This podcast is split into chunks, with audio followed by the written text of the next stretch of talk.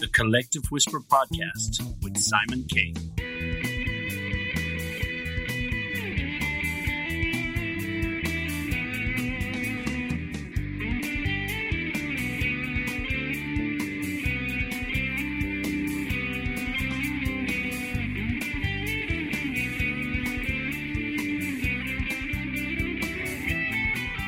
Hello, everybody. Welcome to this week's show. This is the Collective Whisper podcast, and my name is Simon Kay. So, before we move on to our next guest, I'd just like to ask you to subscribe and follow the show. We would appreciate it very much. Okay, so today we're going to be talking to Billy Walsh. Billy Walsh is an Irish former boxer who's currently the head coach of USA Boxing. Raised in Wexford, he competed in the men's welterweight event at the 1988 Summer Olympics. Appointed head coach of the Irish High Performance Boxing Programme in 2003, Walsh was at the helm of Irish boxing at the 2008 Summer Olympics and 2012 Summer Olympics, guiding them to seven medals, bookmarked by Katie Taylor's gold in London. He was headhunted by the Americans after the US men went home without a medal for the first time in Games history and became the USA women's boxing coach. In 2016, Walsh was awarded the International Boxing Association Amateur Coach of the Year.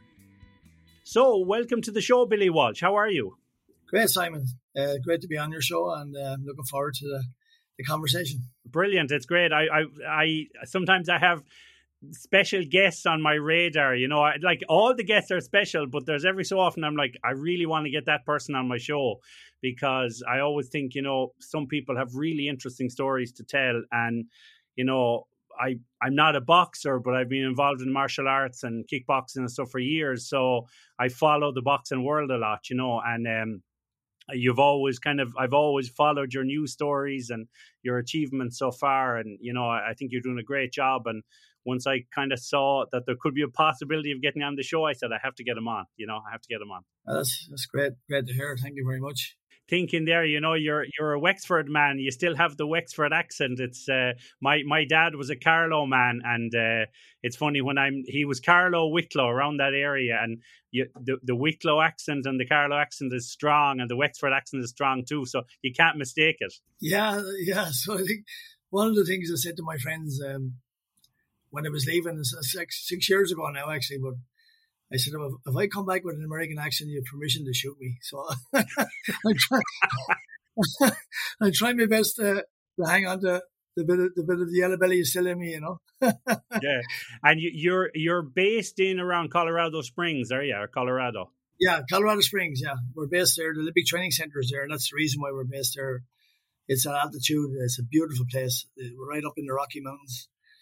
Um, very outdoor, outdoorsy, great climate yeah, it's a nice, it's a nice, nice part of the world. Brilliant. It's uh, it's one of those places I imagine for training, especially with outdoor training. It's wonderful, you know, to have that kind of uh, climate for one thing, but even all the nature around you. And if you want to take it to the hills and everything, it's great for outdoor running and training, isn't it?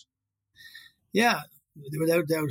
It's really, as I said, you're an outdoorsy uh, estate, and um, lots of skiing if you want to go there, you know, but every day there's 300 days of sunshine, you know, and even in the middle of the winter, it's like that. So it's, um, it's really good. And, and the key thing, I think, why it was chosen as the Olympic city is, uh, it's 6,200 feet above sea level or 1,800 meters above sea level. So the altitude is optimal for uh, athletic performance. Right.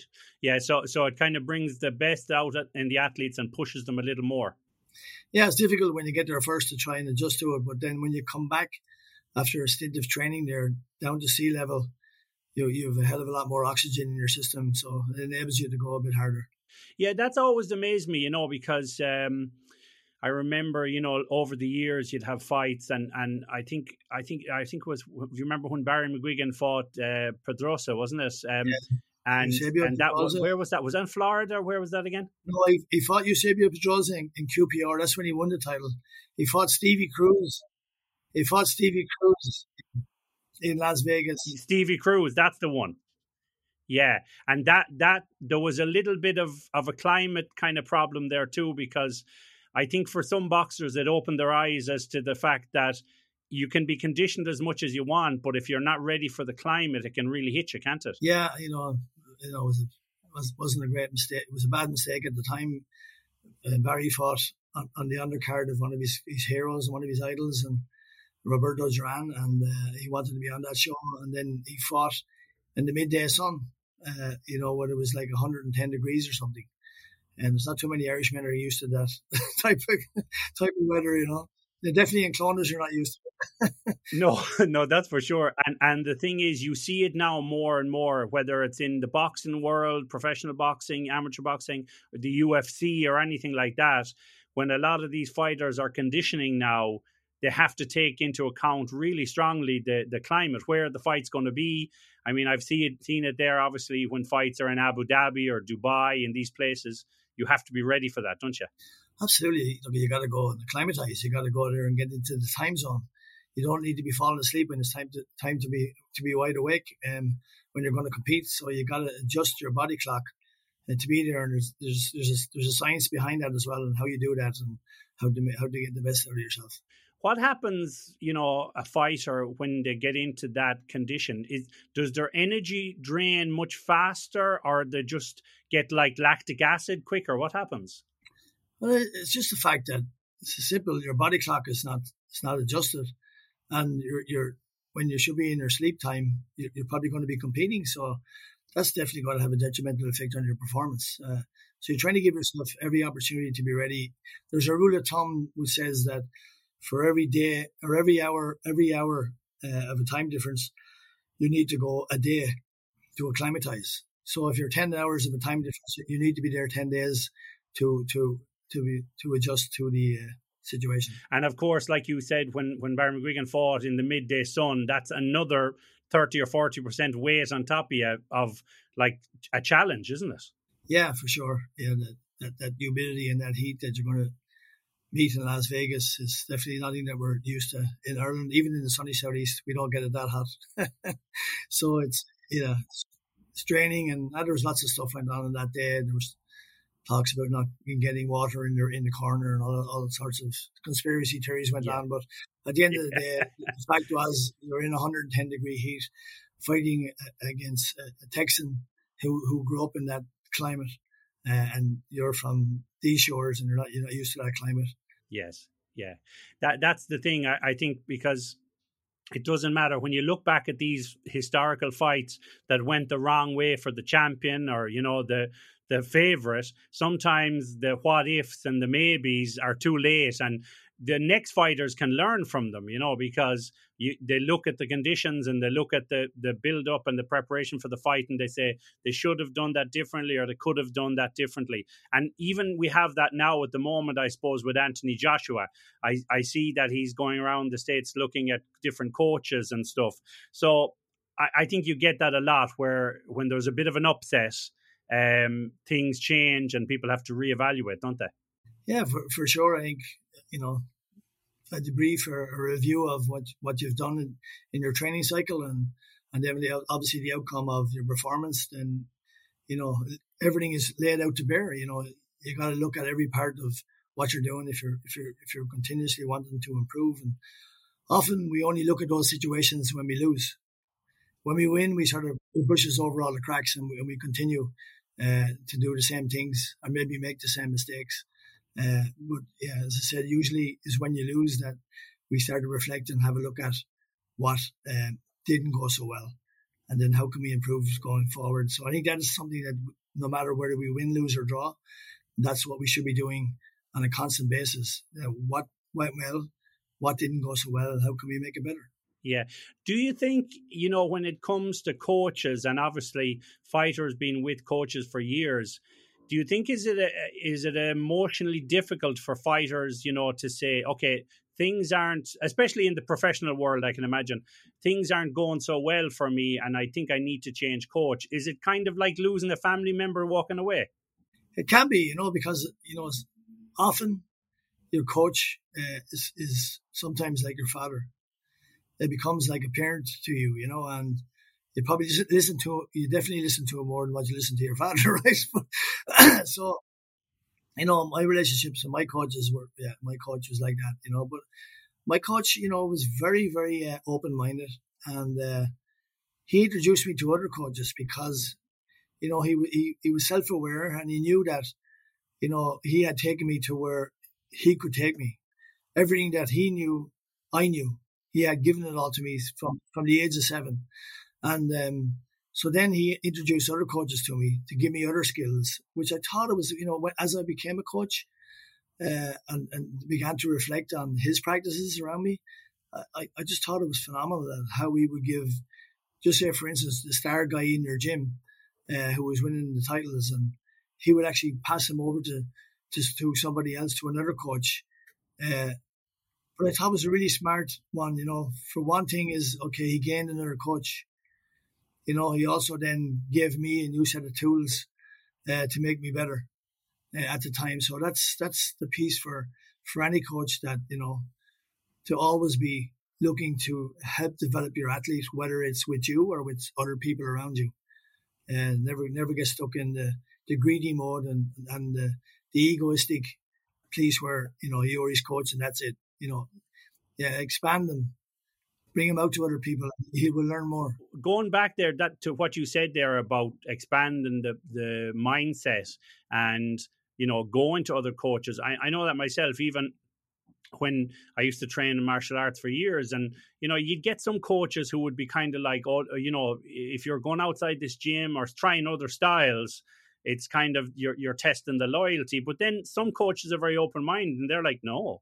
because you can learn discipline and you can learn techniques and stuff from other styles. And this is the point that you know we we can't be that insecure to think that if they're not if they're going to leave they're not going to leave and so on. Because the point is if somebody is happy with you they'll stay but if they need to change something they're going to go anyway. So i think it's a good thing to let them explore and see what else they can add to it. And definitely as you said when you reach a level where your coach is honest with you and says listen maybe i can't give you any more. Maybe you need to move on and expand your mindset. Yeah, no, I think it's it's a great trait in in in the coach. You know, I think that the need to be obviously your athlete is the first uh, point of contact and the first thing that they should welfare athletes' welfare is the, the, best the first thing that should be on their mind and how you know can they help him or her achieve their their best and um, whether that's with them or with somebody else. And I think uh, if you, if you do it properly, you know the, the, those athletes will always be with you and always be thankful to you for uh, the knowledge and the skill set that you gave them to help them perform at their best. Yeah. So, Billy, just changing tack a little bit. I, I, I, was reading there actually that you, you were sick with COVID this year. Did that hit you very hard, or? Yeah, yeah. I was in actually. We're in uh, Spain in the training camp. Uh, sorry, competition, and uh, we obviously again tomorrow we get tested. So I'm trying to be mindful again. Uh, we get tested before we before we head back. Well, I'm heading back to Ireland, but the rest of the team were heading back to the states. And um, anyway, yeah, we got tested, and I showed I didn't feel unhealthy or didn't feel anything, and it showed up. I tested positive. But a day or two later, I did um, begin to. I, I spent you know, ten days in a room in Spain on my own. it wasn't pretty. It wasn't pretty, but I, you know, I was bad enough, but I wasn't really sick badly, badly sick. I had no energy. I was completely exhausted. Um, and just lay in the bed for, had a good rest, maybe, you know. and then after 10 days, then I had done the quarantine. I was able to get back on the plane and get out. Yeah. It had no detrimental effect on me. Uh, just the fact that I had it for that period of time and it, it isn't nice uh, to have. And thankfully, I recovered. No problem. My, my wife got it early in 2020 when one or two months after, you know, because we're living in Spain, obviously, and um, it was, um, yeah, it was like that. It was an eight or nine day thing, and as you said, you just, you know, you you rest in the bed and you kind of feel like, okay, I'm well rested. I'm going to get up, and ten minutes later, you're walking around and you feel, you know, shagged again and you're thinking, what the hell? It's like I, I went 10 rounds with Tyson and um, you have to go back to bed again. And unfortunately, that's just how it is every day. And it's a, it's a slow process and it can be kind of boring. You've watched enough telly and read books and slept enough and you want to get out of it, don't you? For sure, yeah. It's just like being in a, I presume it's like being in prison. yeah. they knocked the door every day, and they left they left food three times a day on my doorstep, and that was yeah, yeah, yeah. I was like that with my kids. They'd be coming into the door, and they're like, "Dad, can I come out?" No, no, no, no. So you know, it's like visiting hours are not for another while. So it's a it's a hard one. But I imagine, you know, at least I was in my home, but I can imagine being in a hotel. It's pretty frustrating too. Yeah, it was frustrating. Everybody has gone back home, and yeah, it was. Uh, and then I, I couldn't go home at the time either. And yeah, so I, I was heading back to the States as well. So it was it was frustrating. But I think, you know, at the time some of the guys wanted to stay with me and, and I them, look, I'm big and ugly enough to look after myself. Once they're bringing food here every day, I'll be good. You don't need to hang around. So I got the rest of the team home and I stayed there and went through it.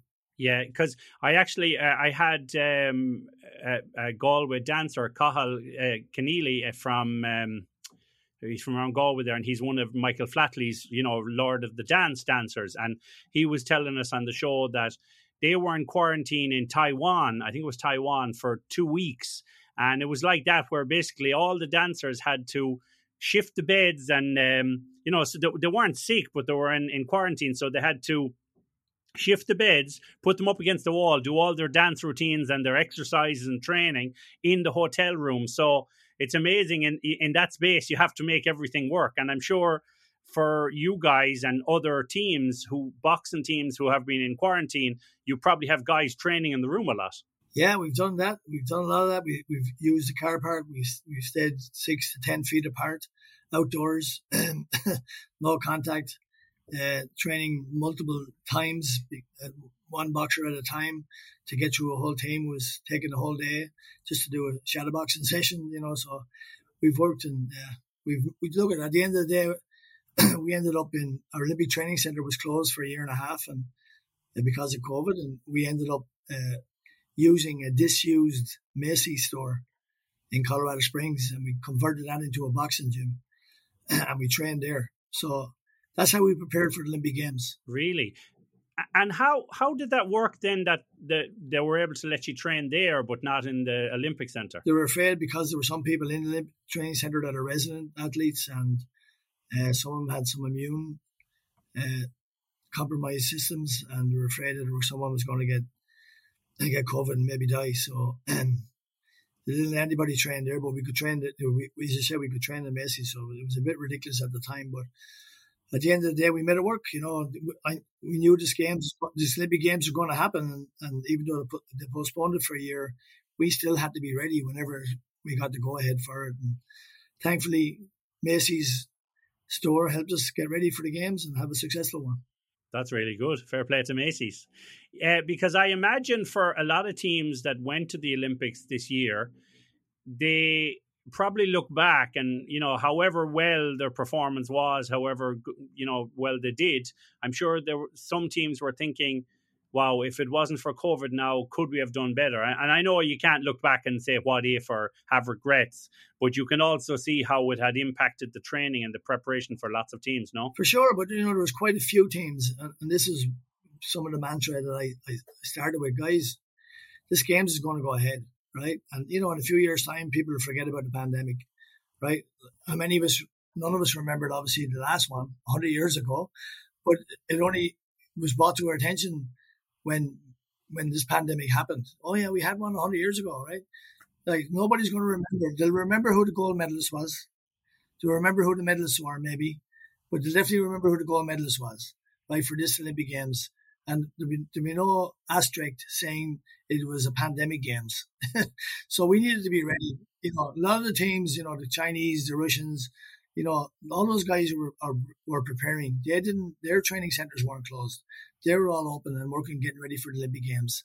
And we had to have the mindset that this is going to happen. We needed to be ready no matter what. And at the end of the day, when we stand in that ring and the, the bell goes, there is no excuses you can't have an excuse. Yeah, that's the thing. It, it's true, like because you know once it comes down to just the two fighters in the ring, all the excuses go out the window because you know regardless of what things you could have done differently, he can say the same thing. And that's always the case. And you see it in lots of big fights where people say, well, you know, if I had done this differently or if I'd listened to my coach about this, but that, that moment is gone. You can only move on and change it for the next fight. And, you know, as you, as the, that famous saying, you know, you, you, you, um, you, you, you lose and you learn, you know?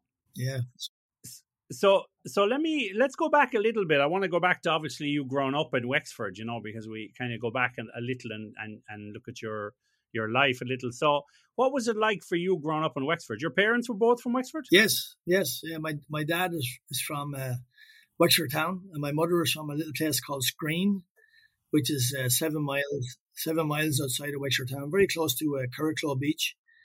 Um, yeah, she was from a little village there, and uh, I don't know how they met, but they met up anyway. So, and I had six of us. Uh, I'm the oldest of uh, six children, uh, five five boys and one girl. Um, yeah, we grew up in a, a working class housing estate, um, Wolfe Tone Villas. Um, it was produced uh, many, many actually Irish champions. Um, there's been four four elite champions uh, in in Wexford town uh, over the years, and three of them come from that street. And there's something like 40, 40 I lost the, I lost the count, but there's something like 40 odd national titles in boxing have been won from that street. And uh, also Lee, Lee, Chin's mother, Lee Chin the hurler, uh, yeah. his mother, Marie, is from that street as well. And Lee grew up, spent a lot of his childhood in that street. So it's a it's a, a haven for athletic uh, development. Wow, and and you know it's it's really good because you know when they say sometimes oh there's something in the water. But like definitely i think if if you live in a place whether it be in a state or a town and there are champions and people coming it who are very driven it can have an effect on other people can't it? For sure. I think one of the main things for, in the boxing world was the coach was in that street.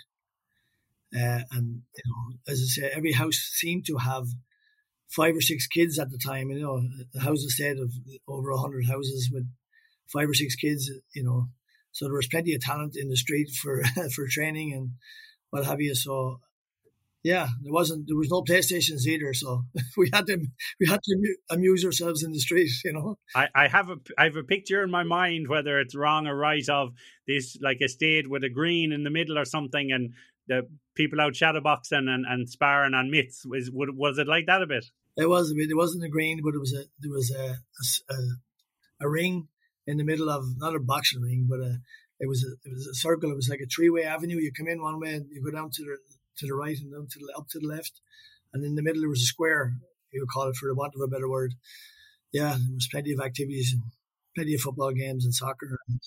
When you think of people, let's say, coming from working class backgrounds, you know, and they what they do to train or what they do to push themselves, whether whether they're really driven in that sport or something. I mean, it's kind of I used to laugh, you know, when I'd look at, for example, that Rocky Four, and you know, after he had all the riches and he went to Russia and he went back to the ground roots, basic training in the snow with the tools and implements. And I used to be laughing. I was saying to my wife, I remember when I was young and I was like starting martial arts training, and I found this old axle of a trailer, and she, and it weighed a lot, and, and that was my dumbbells because we were like a working class family and we couldn't afford an awful lot, and and I had I built things out of wood, and I I, I made kind of a home gym with metal implements I found around the shed and everything, you know. So the thing is, if you have an interest as a as a teen or a child, you will find ways to do it. You'll find ways to make a rope into a skipping rope, or make, as I said, iron bars into weights and everything. You'll do it if you want to do it, won't you? For sure. That's really how we lived our life. You know, I had that axle of a of a, of a car somewhere in our gym as well. You know, for for weightlifting. So yeah, you make do with what you got. You know, you don't need all the bells and whistles to go with it. All you need is the right attitude and, and a lot of determination, and you can make it happen. Yeah, and I used to laugh because the axle was great, but the hand grips, if you'll call them, they were like square and very bulky. So your your hand was like it was like holding two baseball bats lifting it and uh, it was kind of uncomfortable but you made it work you know and of course you know if you wanted to add weight to it it was either a bucket with something in it or something you know what i mean you had to really improvise yeah yeah Yeah, for sure. Turn turn a lot of us into entrepreneurs. yeah, exactly. Yeah, and so when when you were growing up there in in Wexford, you know, did you get turned on to the boxing straight away, or did you do other sports? Yeah, so I really started probably around the same time, seven, six, seven years of age. I started playing Gaelic football. Uh, I started playing hurling.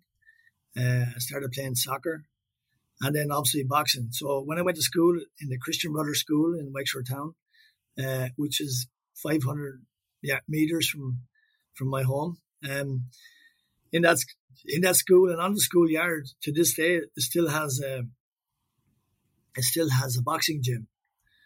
Um, so it's one of the, only schools in the country that has a boxing gym on it. But uh, I started boxing there, and I didn't find out until years later that my dad had asked the Christian Brothers to take me into the boxing club to try and curb curb my wild ways on the street and where I lived. so as is, as is.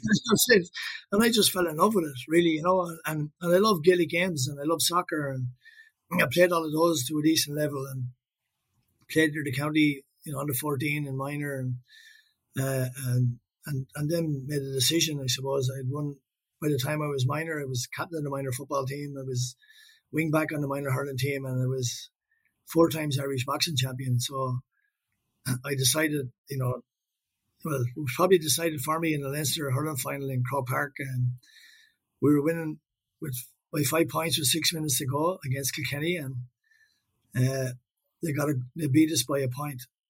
And I threw my hurl down that day in Croke Park, and I said, "The hell with this! I'm going to go. To, I'm going to go to the Olympic Games. I don't want to rely on 14 other people.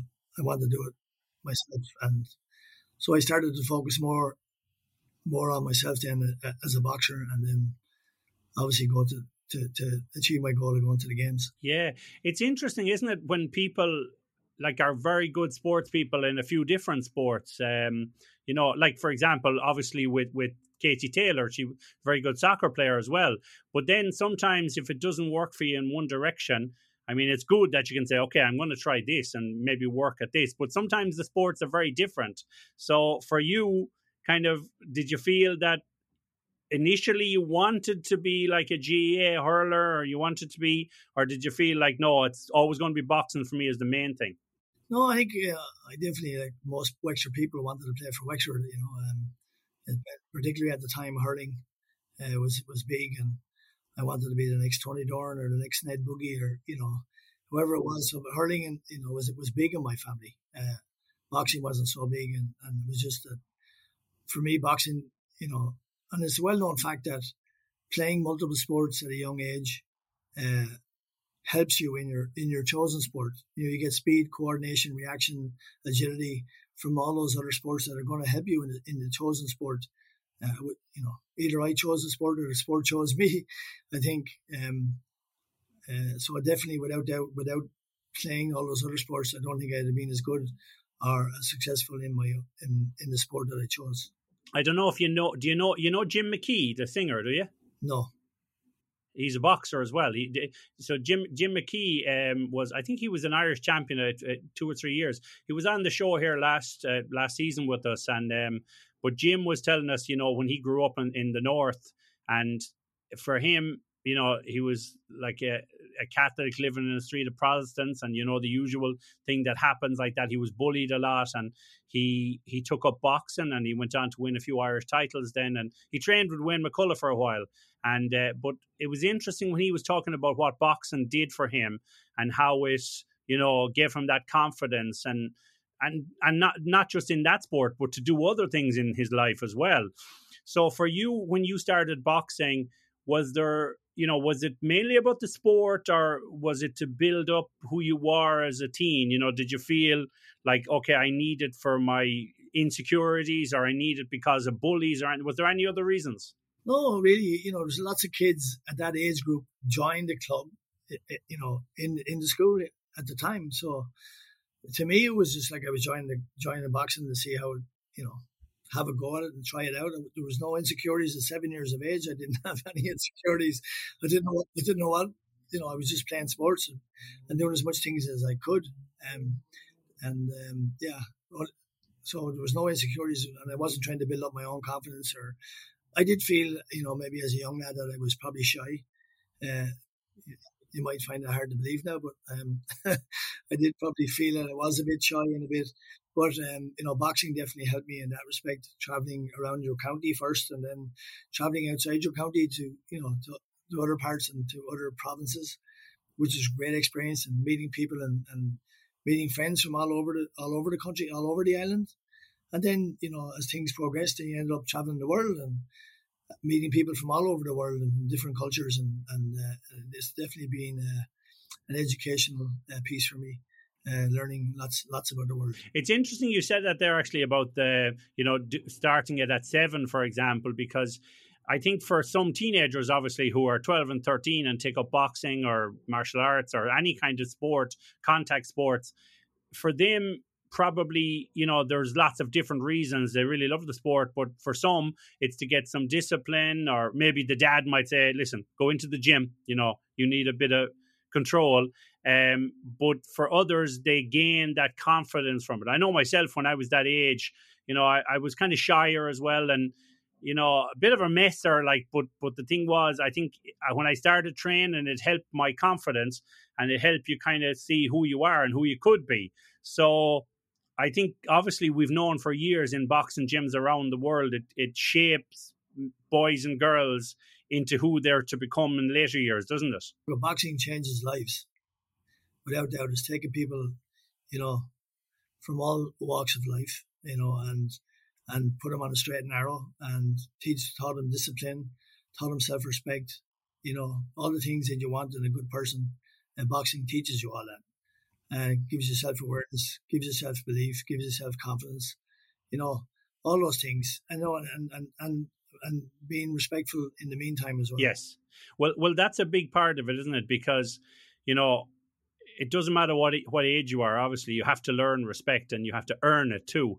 But I think with those kind of sports, you know, that teach you how to go in, how to take a loss, how to take a punch and come back from it, and you know, realize that you have these, you know, weapons and you can use them, but in the right scenario and for the right reason. And I think it's a great thing because eh, kids learn from that early age. Look, you know, I can defend myself, but I don't need to. I can walk away as well, and and I can look after myself and my friends, but I'm just going to diffuse the situation. Yeah, look, it is it is a great uh, master of discipline. Uh, any combat sport is, you know, and uh, you know, if, if you behave badly, you know, I remember at the time, if, if I was to be in a in a scrap or a fight outside of the gym, I, I would have been I'd have been thrown out of the gym. And I, I loved it that much that I wasn't going to take that chance of being in any trouble outside. So it really did teach us a lot of discipline and uh, self respect and self awareness and being able to diffuse a situation or walk away from a situation. You know? Yeah. And, you know, the thing is that in lots of gyms and, you know, halls and stuff around the the country lots of lads went in with the intention of you know you know being tough and strong and being able to beat up anybody but then they realized that's not what it's about. And even fellas who might have been bullies or been a bit you know free with the hands on the street realized that that's not the way it works. And in here in in the gym you have to learn to control it and use it at the right time yeah, look, it, it, it's a sweet science. That's why it's called a sweet science. It's, it's, it's, you know, it is a very skillful sport. You know, it's not two people just throwing punches at each other. There is a hell of a lot of movement and technique and skill and ability and conditioning that goes with that. And, uh, you know, you got to learn all those pieces if you're going to be successful at it. Yeah. So when you were in Wexford, obviously, then you know, and you were in school and you were training, did you do other jobs then in your teens and late teens? Like, did you? What? How? Where did you transition to from school? So I, I went to, yeah, as I said, the CBS, and I left when when I went to secondary school. I went to the Wexford Vocational School, or the Tech, as we call it. So I went to I went to the Tech probably with the with the belief of becoming an apprentice, um, and that's what happened uh, when I done my intermediate cert, as we call it at the time. I don't know what to call it now, but the, the, the intercert, right? yeah. Uh, when I done my intercert, uh, when I got the results, then I got a job as an apprentice in John Jackman Engineering, uh, which is a big engineering firm in Wexford Town. Uh, so I went, I left there, at, you know, at that at the, at the young age, almost um, 15 years of age, and went to become an apprentice. And by the time I was 20, I was a fully qualified fitter welder. Uh, I went to Waterford, uh, to Anco in Waterford. If people remember what Anco was, it was FÁS. At one stage, I don't know what it's called now. Um, so I went, I went, yeah, it could yeah, be something. I went to Anco.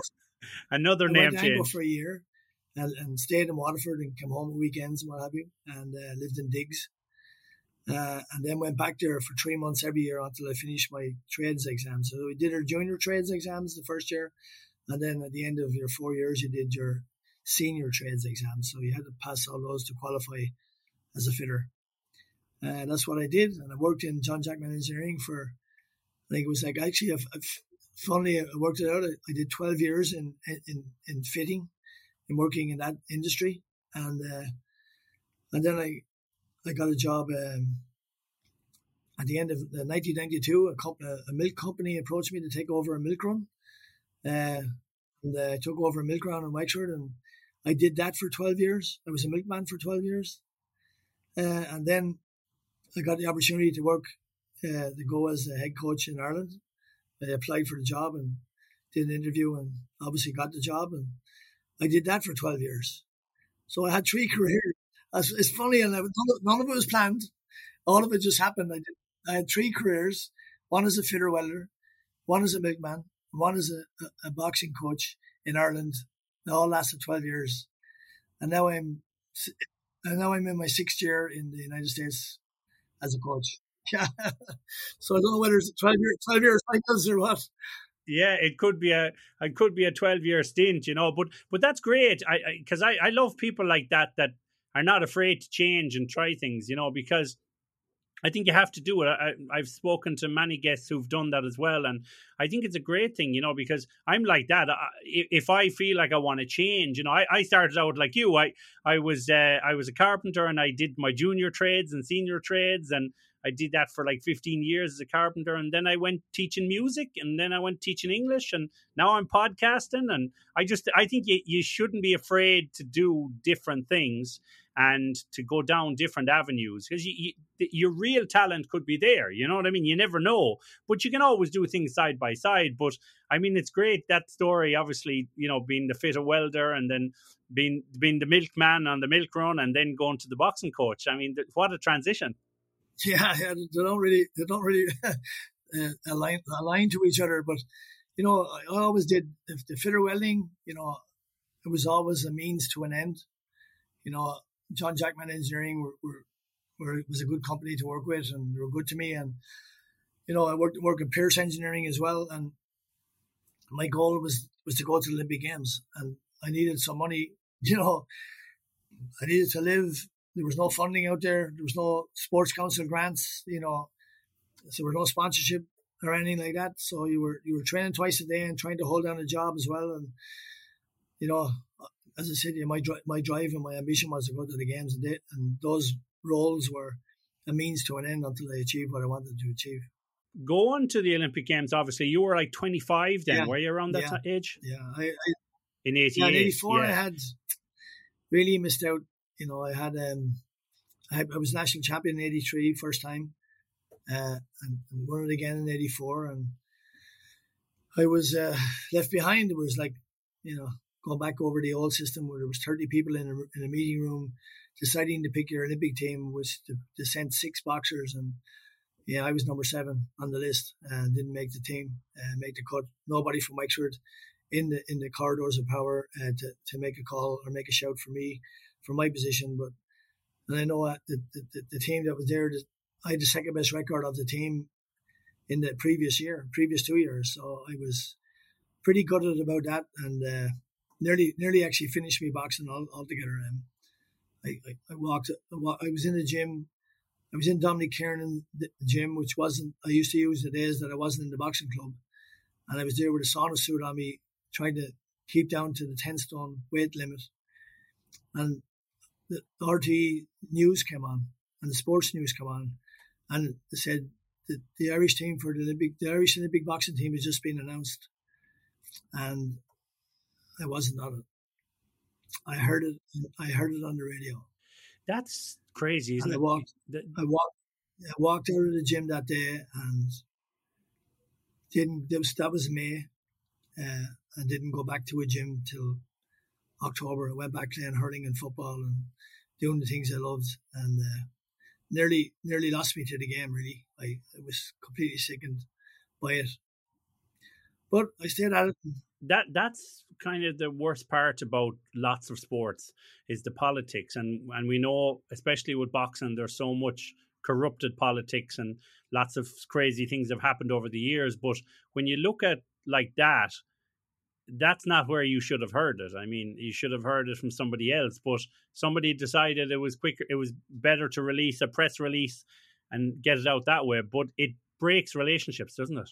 Yeah, look, it breaks people. You know, you know, you don't understand what what young people have put in time and effort, and I'm always mindful of that because you know, at the end of the day, I have to make hard choices for athletes. You know, we had a selection procedure for this team to come to this World Championships, and we had two athletes in each weight in the gym and working, training rigorously, training hard, and not a whole lot between them.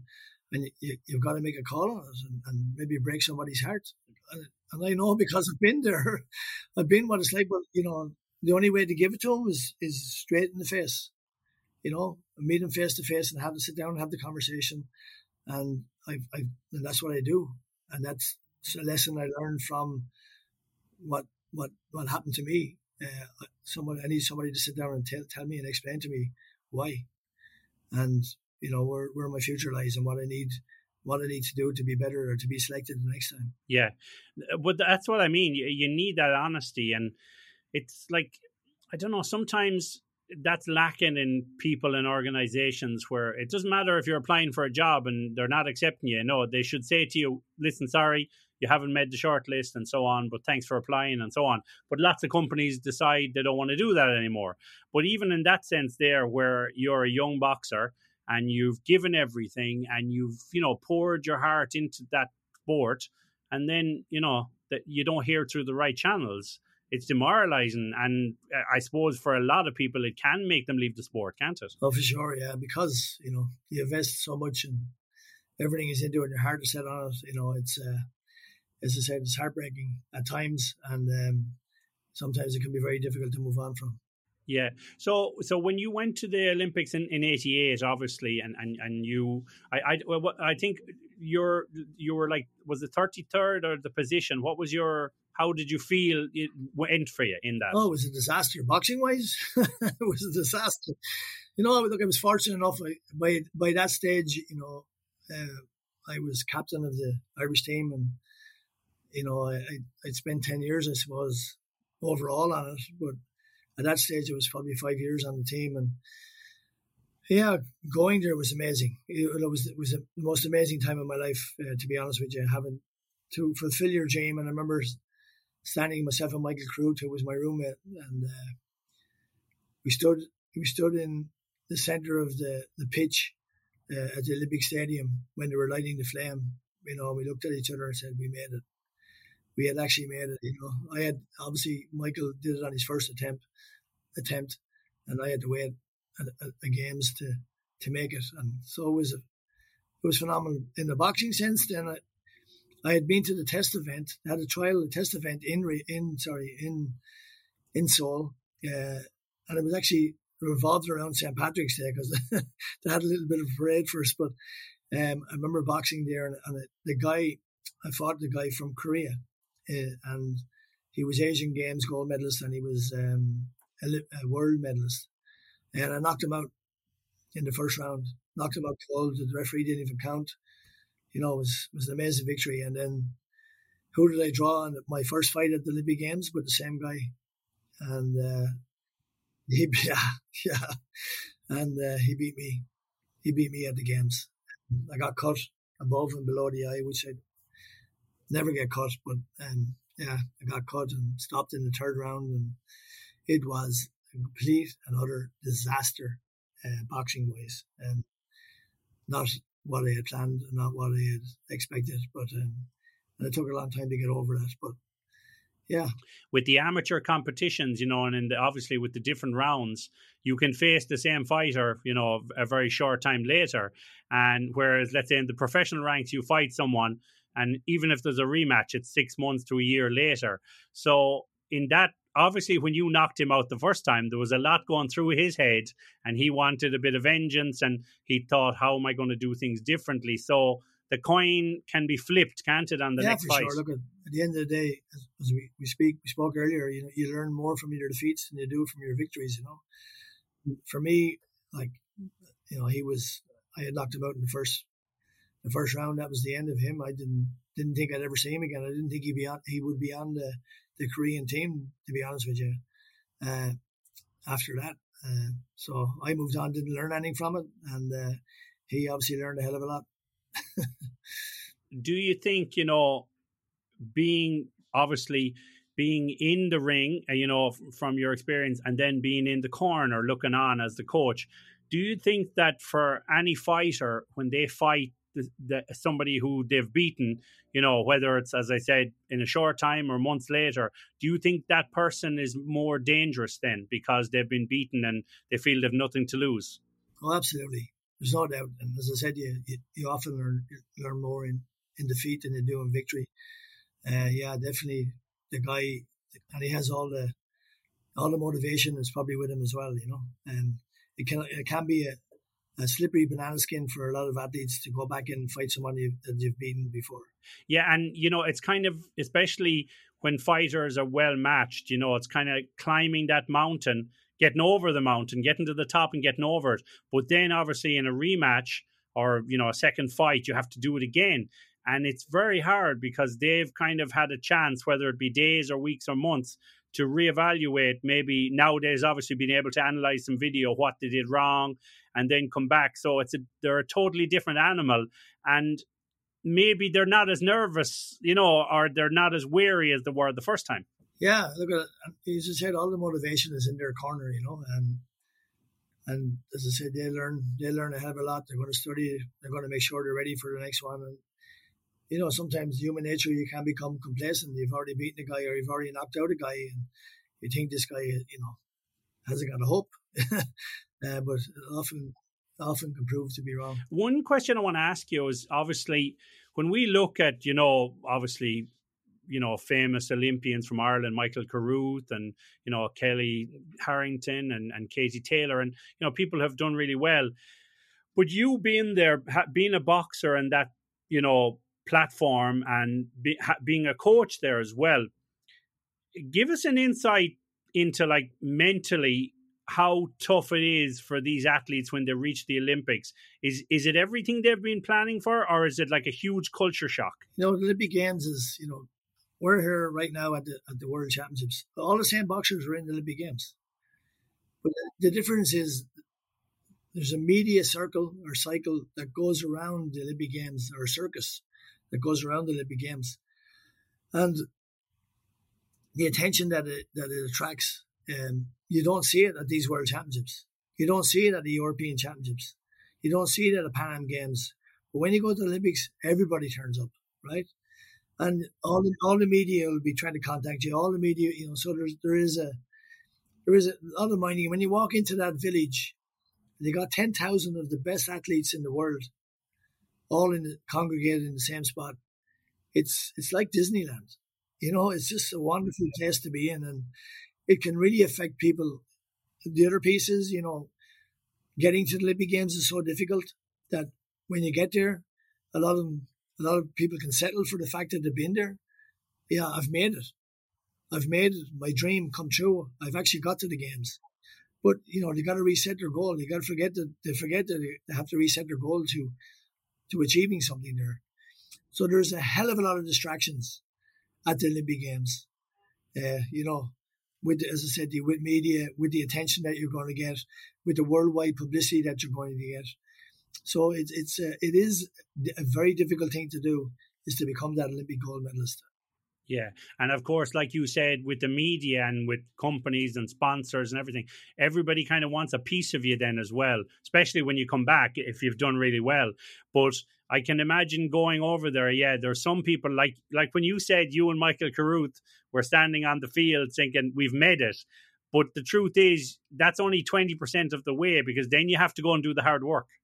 Yeah, for sure. You know, we had made it to that point, but I mean, uh, you know, it was a learning curve for Michael. You know, Michael learned you know, had a bad games as well, and came back the next one and won the gold medal.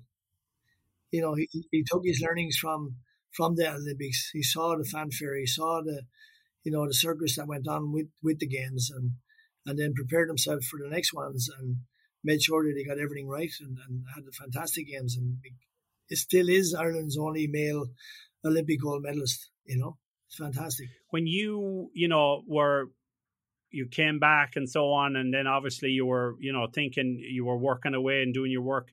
And what was the transition into coaching? You know, what brought about that? Did you say, well, hold on, you know, I think I can move into this area. Did you were you boxing and coaching at the same time, or did you just kind of leave the boxing and go into the coaching? Well, first of all, I came back, you know, um, devastated from the games. I was ashamed. Um, the whole whole of Wexford was behind me. I felt I let everybody down, my family, my friends, everything. It was like I was in a really bad place for, for quite a while. Um, but I went back to work. Um, I worked in at that time. I worked in Pierce's Engineering. Um, I went back to work, and you know, all the guys, all the, all, the, all my workmates, uh, bring you back down to ground pretty quick. yeah, I can the imagine. the slagging, you know, my nickname became Canvasback, and uh, so the, the, the yeah, you, you need to leave your feelings outside the door when you when you went to work there. But I think that was like I got back on a Friday, and Monday I was straight back into work, and uh, so that grounded me pretty quick. And then you know my wife was pregnant, and we had a mortgage. I needed to work. You know, I could. There was no full time funding to be an athlete, um, so that's I went back to work and uh, sort of stopped for a while. I went I went to the club. I went up to the club and helped out. I just felt always felt that I was going to be involved with the sport, but I didn't actually have a plan to be a coach. I just transitioned. I went up there helping out a few guys that were training. I actually ended up doing a bit of sparring.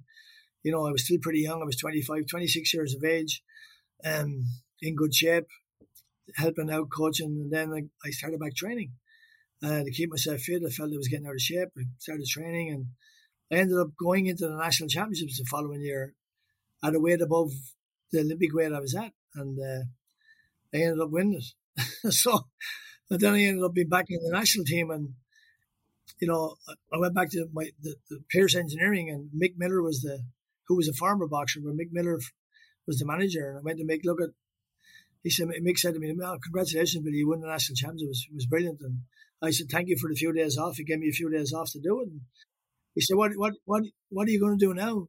I got picked the next day. I selected the team to go to America for two weeks on a tour and a couple of fights over there, right? And I said, look, I'm after being, make a after being selected to go to the States. Uh, for, but I said, look, I'm not going to ask you for any more time off. You've been good enough to me, and I just want to keep my, you know. He said, look, go ahead, go to the States. He said, uh, with you can work in the hours when you come back. I look after you. Wow. So he like he got me back into the sport. I wasn't. I, I was more mindful of keeping my job, and you know, obviously I had a wife, expecting wife, and uh, and a mortgage to look after. And anyway, I got back into it and went over there and, and, and kept going then until eventually I became champion again, and that was 89, 90, 91. And and then, well, in 1991, I decided to come back down to uh, my my boxing weight as it felt internationally, um, which was welterweight, and um, I had been like welter, light middleweight champion. And funny, this is funny. Well, Michael Carruth was light welterweight champion, so I came down to welterweight. He moved up to welterweight. There was a current welterweight champion there. Eddie Fisher was his name. So they didn't seed anybody. So in 1991, the first two names out of the hat was Michael Carruth and Billy Walsh. We fought each other in the first round of the stadium national championships with nobody at it. Uh, I was I was the fortunate victor. Uh, went on to win the championship that year, and went to the top eight in the world championships.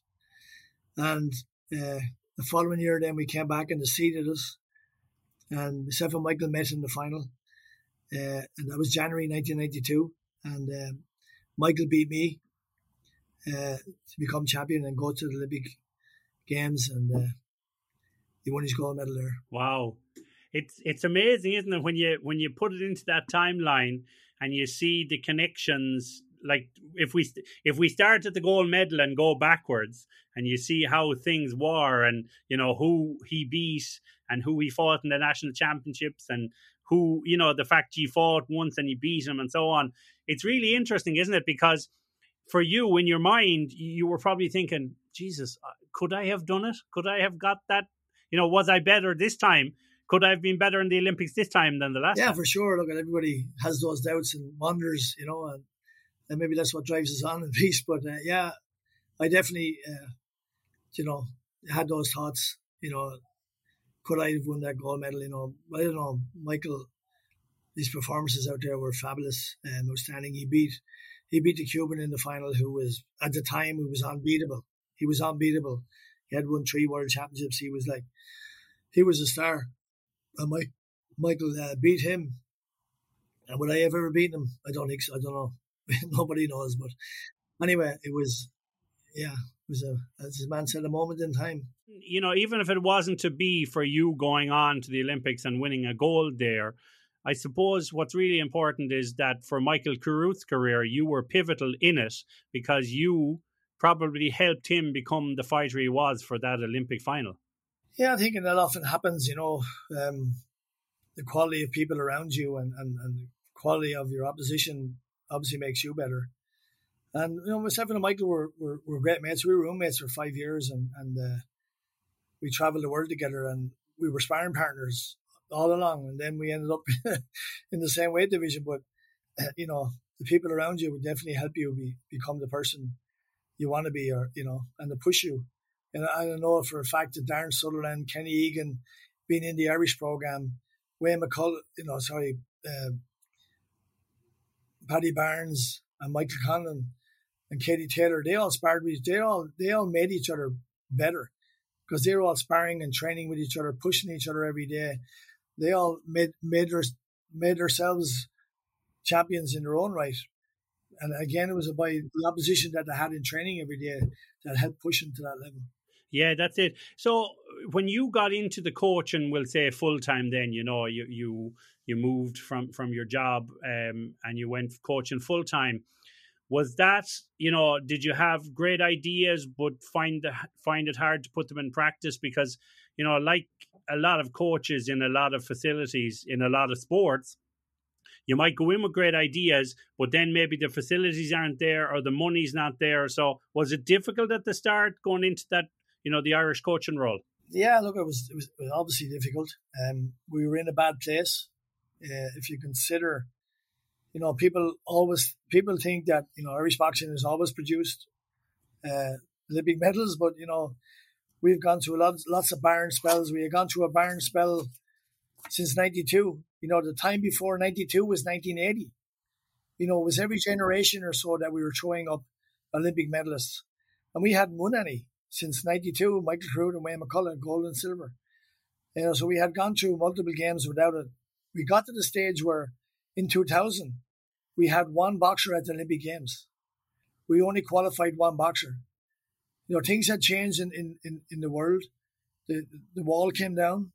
Uh, the Soviet Union became so many different countries. Then they had to have qualification for the Olympic Games for boxing. Whereas before, prior to that, you could send a team how many as you wanted, how many as you could afford. But now you had to qualify because there were so many different countries and so many different nations. So it became a difficult, a different place. And boxing had changed from three three minute rounds to four two minute rounds. It had gone from, you know, from the ten point must or twenty point must rule to a to a computer system. But Irish boxing had not changed. We didn't change with it. And as I say, in 2000, we had nearly become the dodo at Olympic Games. We were nearly extinct. We had one boxer, a guy from Cork, Michael Michael Roche, and we were ten months in the job. Uh, Gary Keegan started the high performance unit and employed me as the first coach, and we in ten months in the job we had one boxer at the at the Athens game. It was Andy Lee, was the only boxer that qualified for for Athens. You know, so we were nearly extinct. We were nearly gone from the games, right? Uh, you know, we had to completely change our culture, you know, completely develop a whole whole new system. We had a blank page when we got there. There was nothing to follow.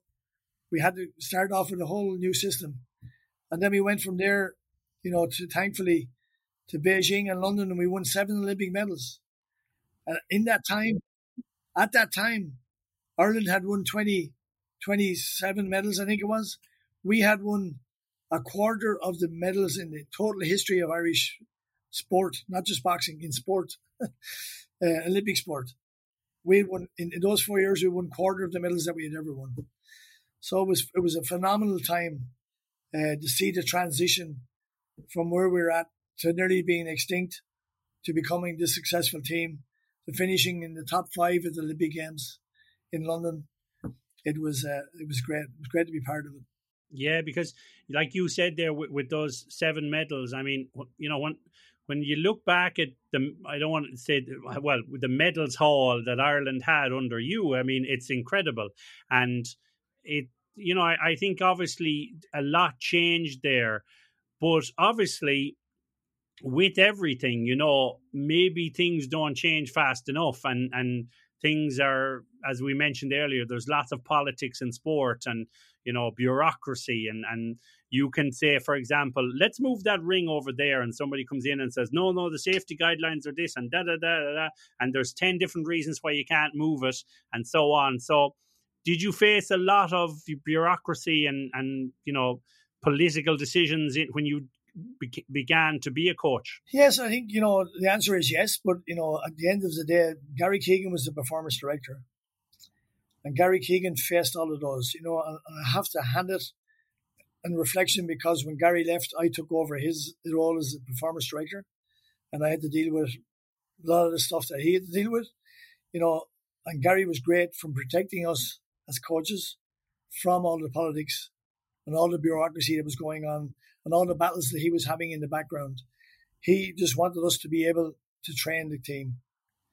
He put together a fabulous team. Zaur Antia came from Georgia, you know, was a breath of fresh air to, to Irish boxing, taught us lots of new skills and new abilities that, to, to help us compete at Olympic level. And uh, as I said, Gary allowed us to do that. So I, you know, there was roadblocks put in our way. You know, and it's amazing you know, the problem with it was, you know, we had a professional unit inside an amateur organization. And we kept seeing roadblocks being put in our way. The more success we were having, the more roadblocks we were getting put in our way to stop us from being successful, which is very hard to believe when we were all working for the same sport. We were all from the same sport and we're all looking for the same result, trying to make the sport successful. Uh, and unfortunately, this has continued. You know, it, it was a catalyst in, in Gary Keegan leaving at the end of you know the end of 2000 after the Beijing Games he left, and I took over his role, and then after before Rio, I left, and now we're in a situation where Bernard Dunne is in the same position right now, and he's dealing with some problems and deciding whether he's going to stay or not. Yeah. And, you know, obviously when Gary Keegan left, you, as well as your own job, you took his job as well. And so you had an extra workload on you. And, you know, you can see how things could build up then if they weren't going your way. But what I want to ask you there is when you said, you know, they were putting roadblocks, why do you think that was? Like, when you look back on it now, why do you think there was somebody trying to stop the progress? I think some of it is jealousy. Um, I also, you know, felt you know, uh, some of us will become in the face of, of boxing, where there's a hell of a lot of people doing a lot of hard work, voluntary, all the voluntary work, which is, you know, I can't speak highly enough of the work that they do and the effort that they put in on, on their own free time.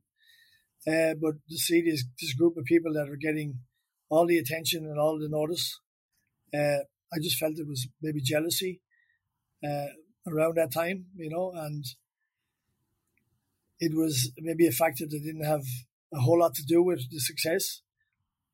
And they felt that they wanted to stop it or wanted to take control of it. I, I maybe some of them you need to ask, but I don't know why.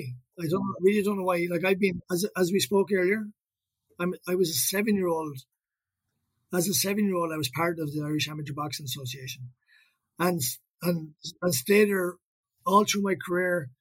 You know, became national champ, elite champion, became captain of the Olympic team, became the head coach, became the performance director. I, I've been all IABA. I'm a product of the IABA, right? I'm one of the products. Of, yeah, you are. Your your yeah, your whole life like, is so, in it.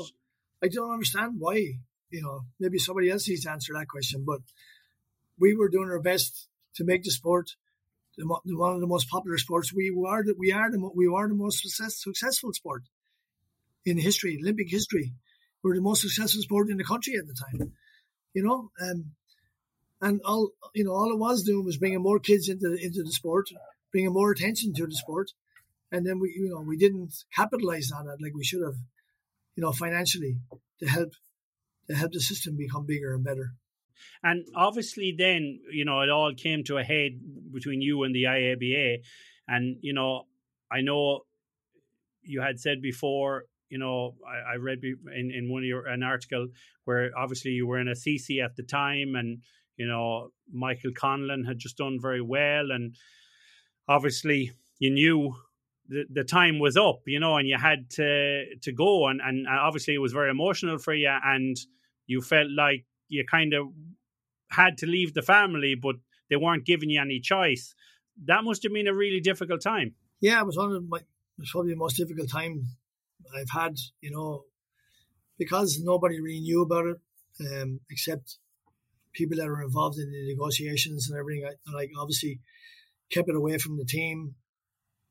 Uh, you know, I spent a lot of lonely nights there, contemplating the future. You know, uh, getting the result of you know some amendments I wanted on the contract, and and all had no, no, no, no, no, no, no, no, no, and I and I knew then that uh, my number was up and my time was up. That it was time to go. That I could not work under those circumstances.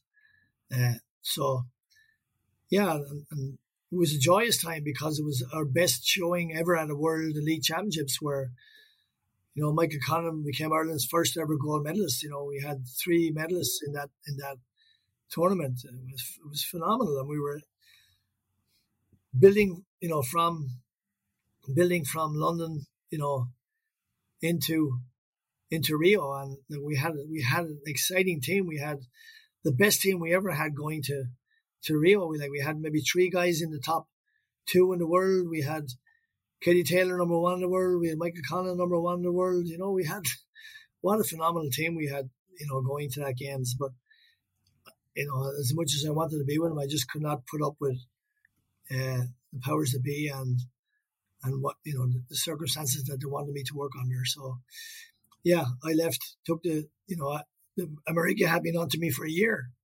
I hadn't taken this decision. I had been putting America off for a year, uh, and talking with him and putting on a long finger, to, and, and still persisted, and and then eventually uh, that contract, that final contract I got, um, uh, made up my mind for me, and that's when I decided to move. And you know, I remember it at the time, like it was obviously in the press, and you know, and at that, I'd like, I was, I've been in Spain since 2013, so I follow the Irish press, you know, obviously every day and stuff. But I remember at that time when that was going on, and you know, the politicians were trying to intervene, and people were like, "Oh, this can't happen, and you can't let such a good coach go," and so on. But what amazed me was that they still let it happen. It still went on, and they let you go. That was what the shocking thing was. Yeah, at the time, it was probably too late not to let me go. I was gone.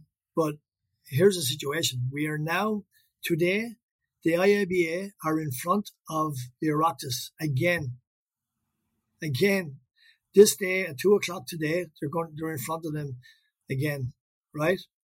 And this happened six years ago, and it was a talk shop at the Oireachtas, and nobody made a stand. Nobody made a call. Uh, I was still let go, and not there was no repercussions for anybody within it. The sports council need to stand up and get a set of balls, and you know they're the ones who are giving out the money from the taxpayers to these sports without making them accountable.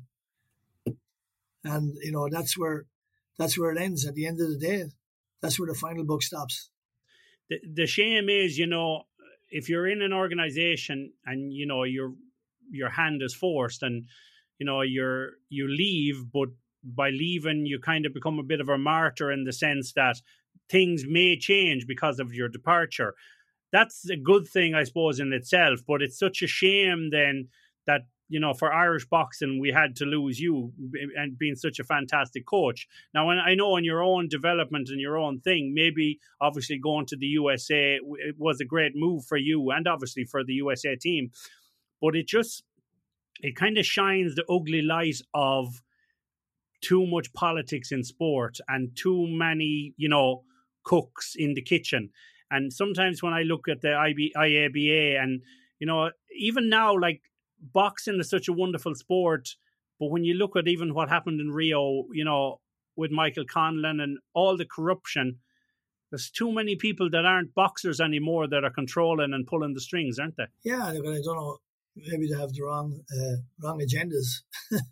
you know, I think it's all about yourselves instead of all these kids that want to fulfill their dream of becoming an Olympian or becoming an Olympic champion.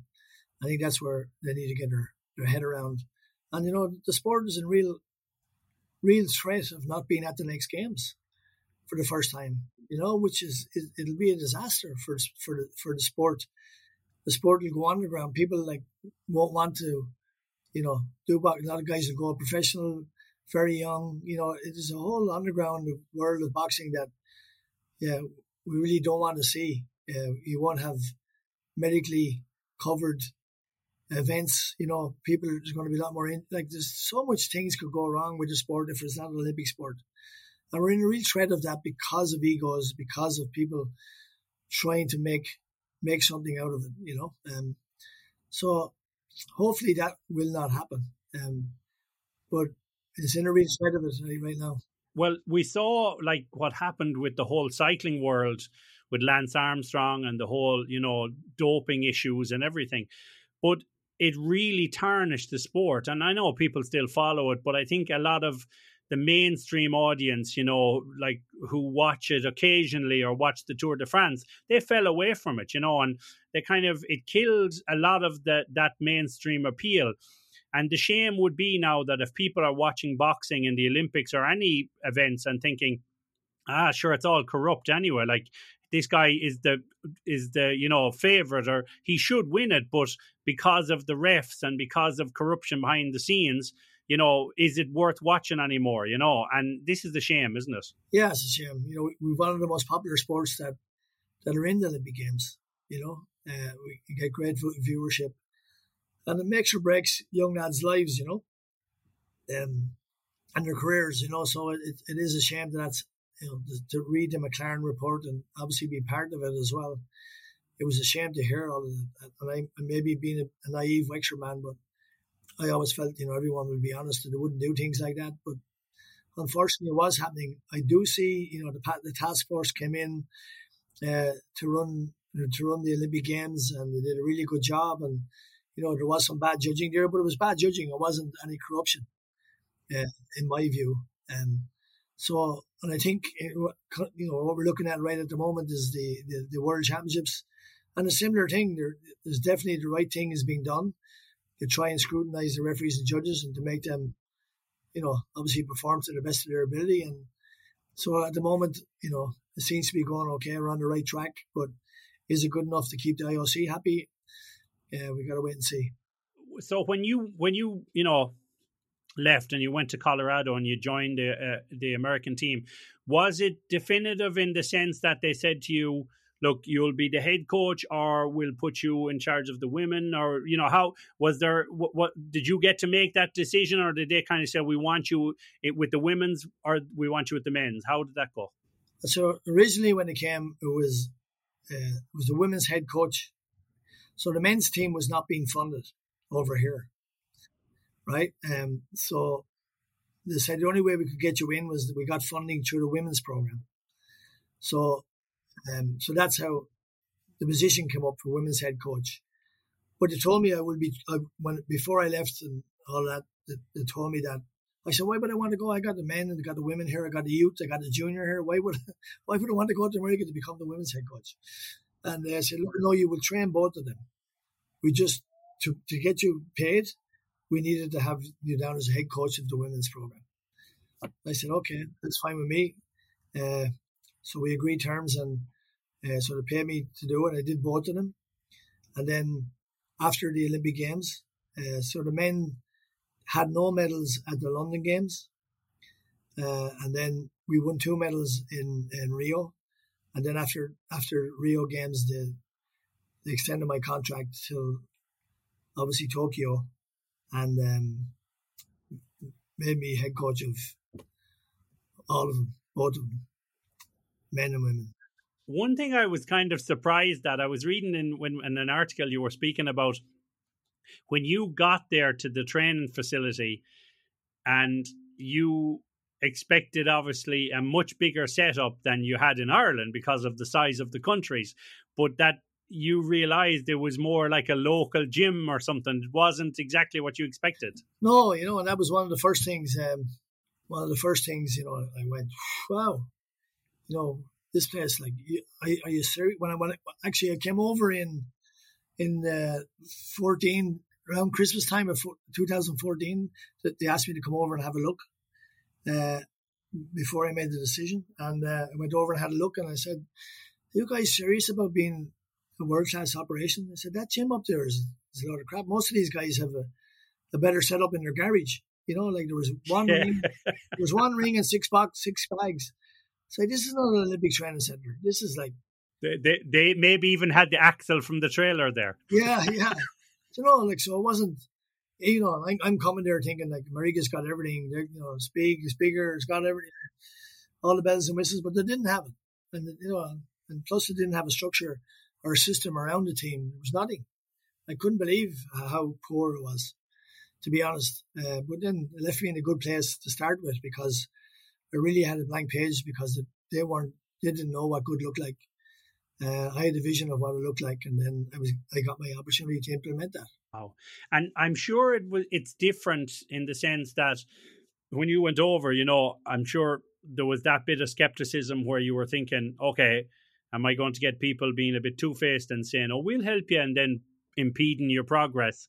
Were you a bit wary of the bureaucrats within, you know, the American um, Association? Not really. You know, um, this guy used to come to me every day, and he'd turn up at you know wherever we were training, whether we are in the weights gym or we're in the boxing gym, and he'd turn up and he he'd say, "How are things, Billy?" And Ron was his name, right? And and uh, I said, "Good, Ron, good." Yeah. He said, "Is there anything you need? Is there anything we can do for you?" And I'm saying to myself in my Irish skeptical mind, I said, what the fuck is this fella looking for? he's he's up to something. You know what I mean? But as it happened, yeah. So our, our, group is Team Five. All the combat sports are Team Five, and he is the performance director of Team Five. He's the head of Team Five, and uh, Ron Brandt is his name, and he's a good friend now. But I was like, I was worried every day. This guy was coming over and asking me, "Do you need anything?"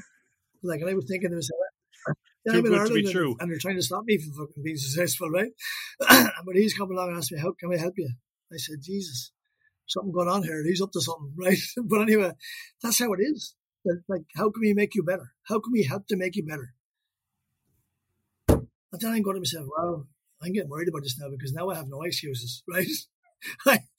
I, had all the excuses at home, but I had no excuses here to give me everything I want, anything I need, to be successful. So wow, I better start. I better start producing something. But but obviously, then uh, when you went to Tokyo, you know, the last time there, and you had seven medals. But I know you you you had said, you know, you weren't obviously fully happy because you you didn't have a gold. But uh, can you can you see like you've had good progress there?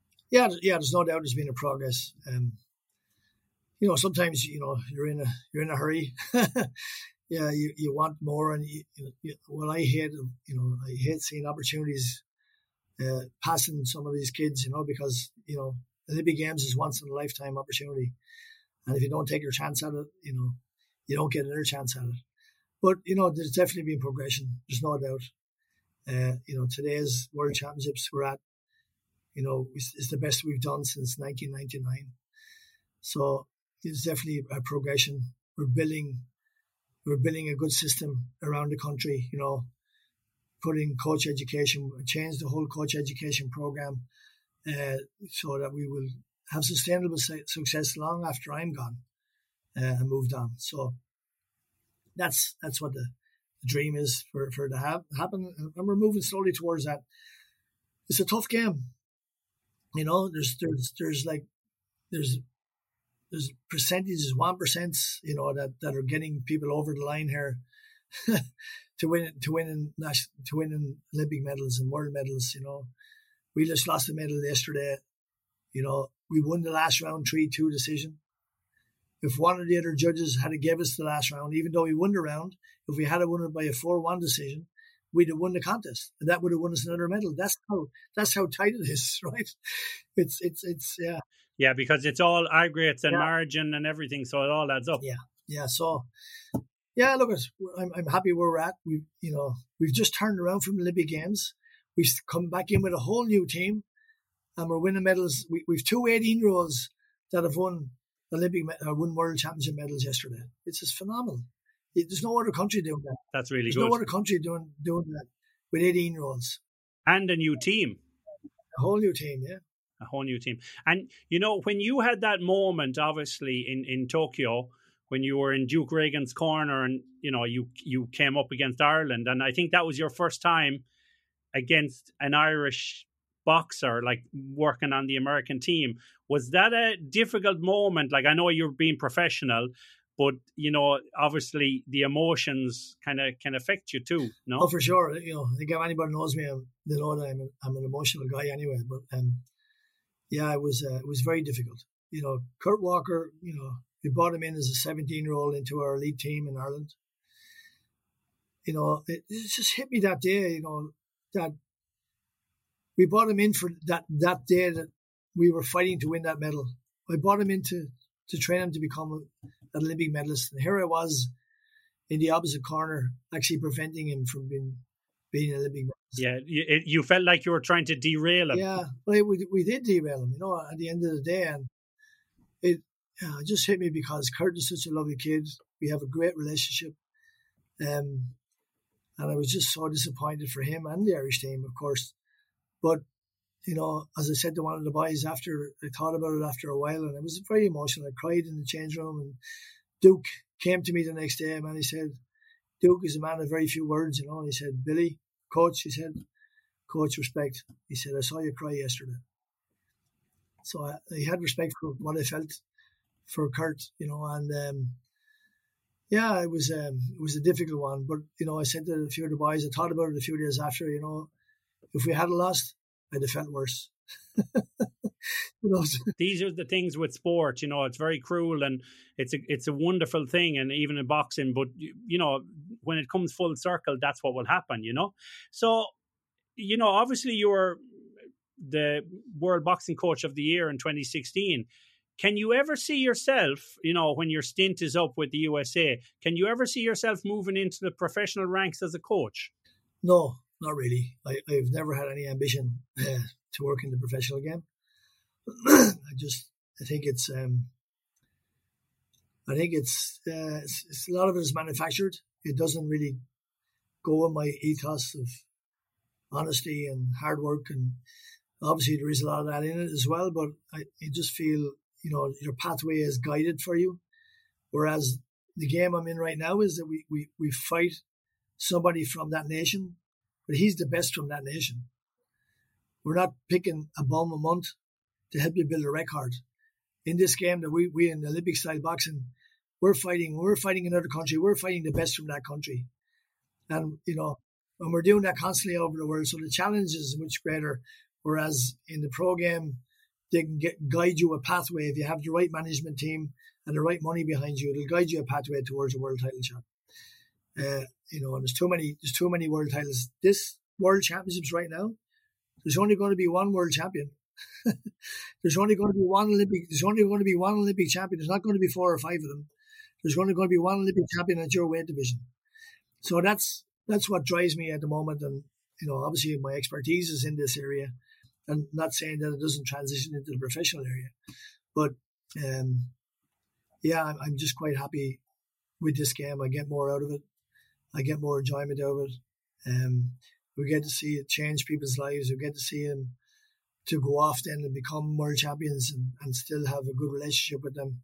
So I, I'm, I'm quite happy doing what I love doing, uh, and that's following the Olympic ideal. Uh, what do you make then of obviously a girl you know well, Claressa Shields? Then now she's moved into the UFC and uh, not the UFC, the PFL or whatever, but fighting in, in the MMA, and you know people look at Katie Taylor and say, oh, maybe, you know, when she gets out of the boxing game, she could go into that.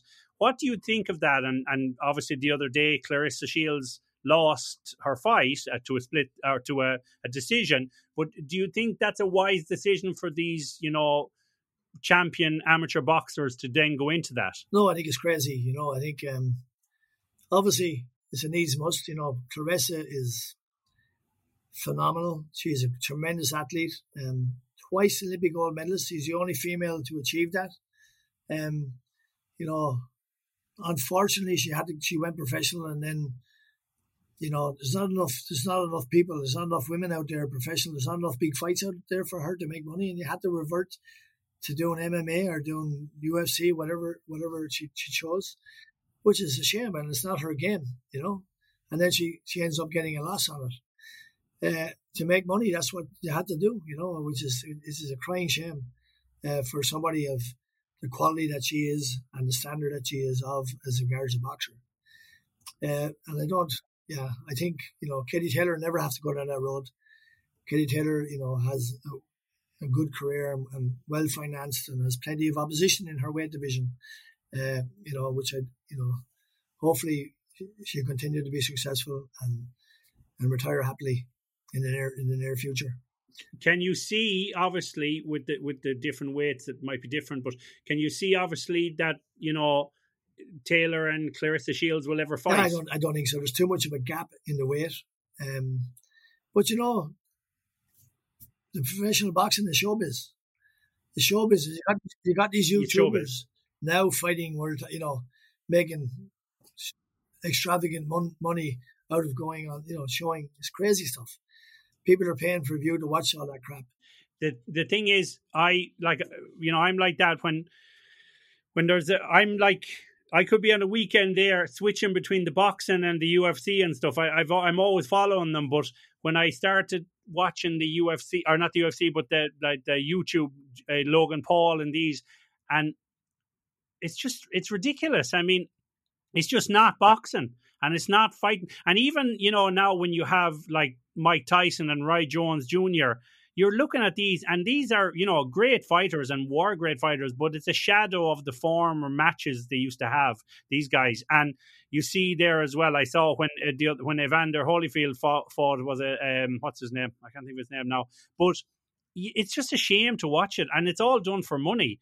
And it tarnishes the legacy. And, and I think that's what's going to happen with Claressa Shields is that it's going to tarnish her legacy the more losses she has. And Katie Taylor has such a good legacy already. When she's done, I think that's it. Just yeah, walk away. Sure. Yeah, it's a difficult place to be for a boxer, knowing when to stop. You know, knowing when to hang him up. There's always one more fight left in you. I've done it myself. There's always one more fight, you know. There's always one more fight so what? So now, obviously, with the World Championships, it, it's on. Is it on for another week, or how much longer do you yeah, have? we're finished here on the the sixth. The the last day. We head home on the seventh. But I'm heading home to Ireland to Wexford on the seventh. Um, yeah. So we got. We're actually today is the rest day. Uh, tomorrow we got.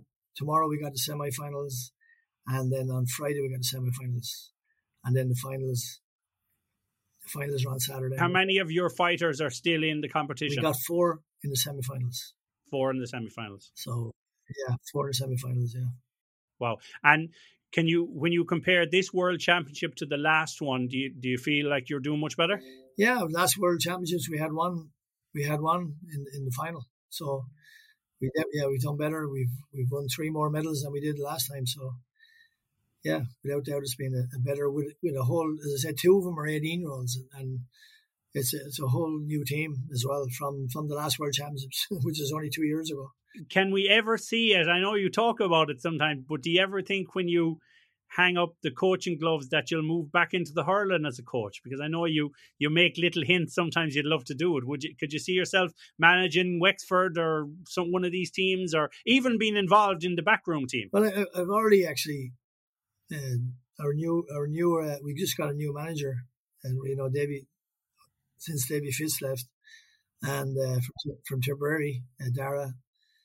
Uh, so I spoke with Darragh last week actually. So we've uh, yeah, I'm agreed to help him out in the background, um, sit in the background and, and be there for some of the athletes and, and for himself if he needs any And he helped along the way. And then when from times from time to time when I'm home, then you know meet up with the team and and see where see where that'll take us.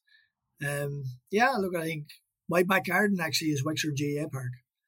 So over my back wall is, is the park, so I don't have to go too far. You know, you should uh, you should get a trampoline and just bounce your way into the stadium and be here. I'm ready, lads. Cup yeah. of tea in hand. I don't know. I think, you know, yeah, I think maybe yeah, that's something in the future. You know, I've I've I've signed a contract uh, till Paris uh, with the USA, so I'm here for another few years yet. Anyway, so well, listen. I, all I can say is, you know, so far because your career is not over. Well done for everything you've achieved, and you know, I, I have to say that when you were in Ireland, you did a fantastic job. And I just think it's a shame that they never recognized that and they never recognized what they were losing. And, you know, like it's great to see the work you're doing in the USA and how that is such a strong nation already. But obviously, there was a lot that could have been changed, and you changed it, and you're turning it into a fabulous team as well. And I, I think in Paris, they're going to be a very strong team. Um, so you know, well done for everything, and and we really appreciate you coming on the show, and it's been wonderful to hear your story and about your life and about you know what what makes you who you are. So thank you very much, Billy Walsh. It's been a pleasure, and thank you very much. Okay, thank you, Billy. That was really interesting. Really enjoyed that chat, hearing about your achievements and all the medals you've got so far and everything you've done in the boxing world. You know, it's a wonderful achievement, and I really enjoyed chatting to you. It was wonderful. Thank you, Billy. Okay, thank you everybody for listening to the show. This is the Collective Whisper podcast. My name is Simon Kay. It's been a pleasure having you here. And as always, we would like to ask you to subscribe and follow and keep listening to the show. We hope you're enjoying it. So until the next time, take care of yourself, take care of your loved ones, your family, and just enjoy yourself. Bye bye. Take care.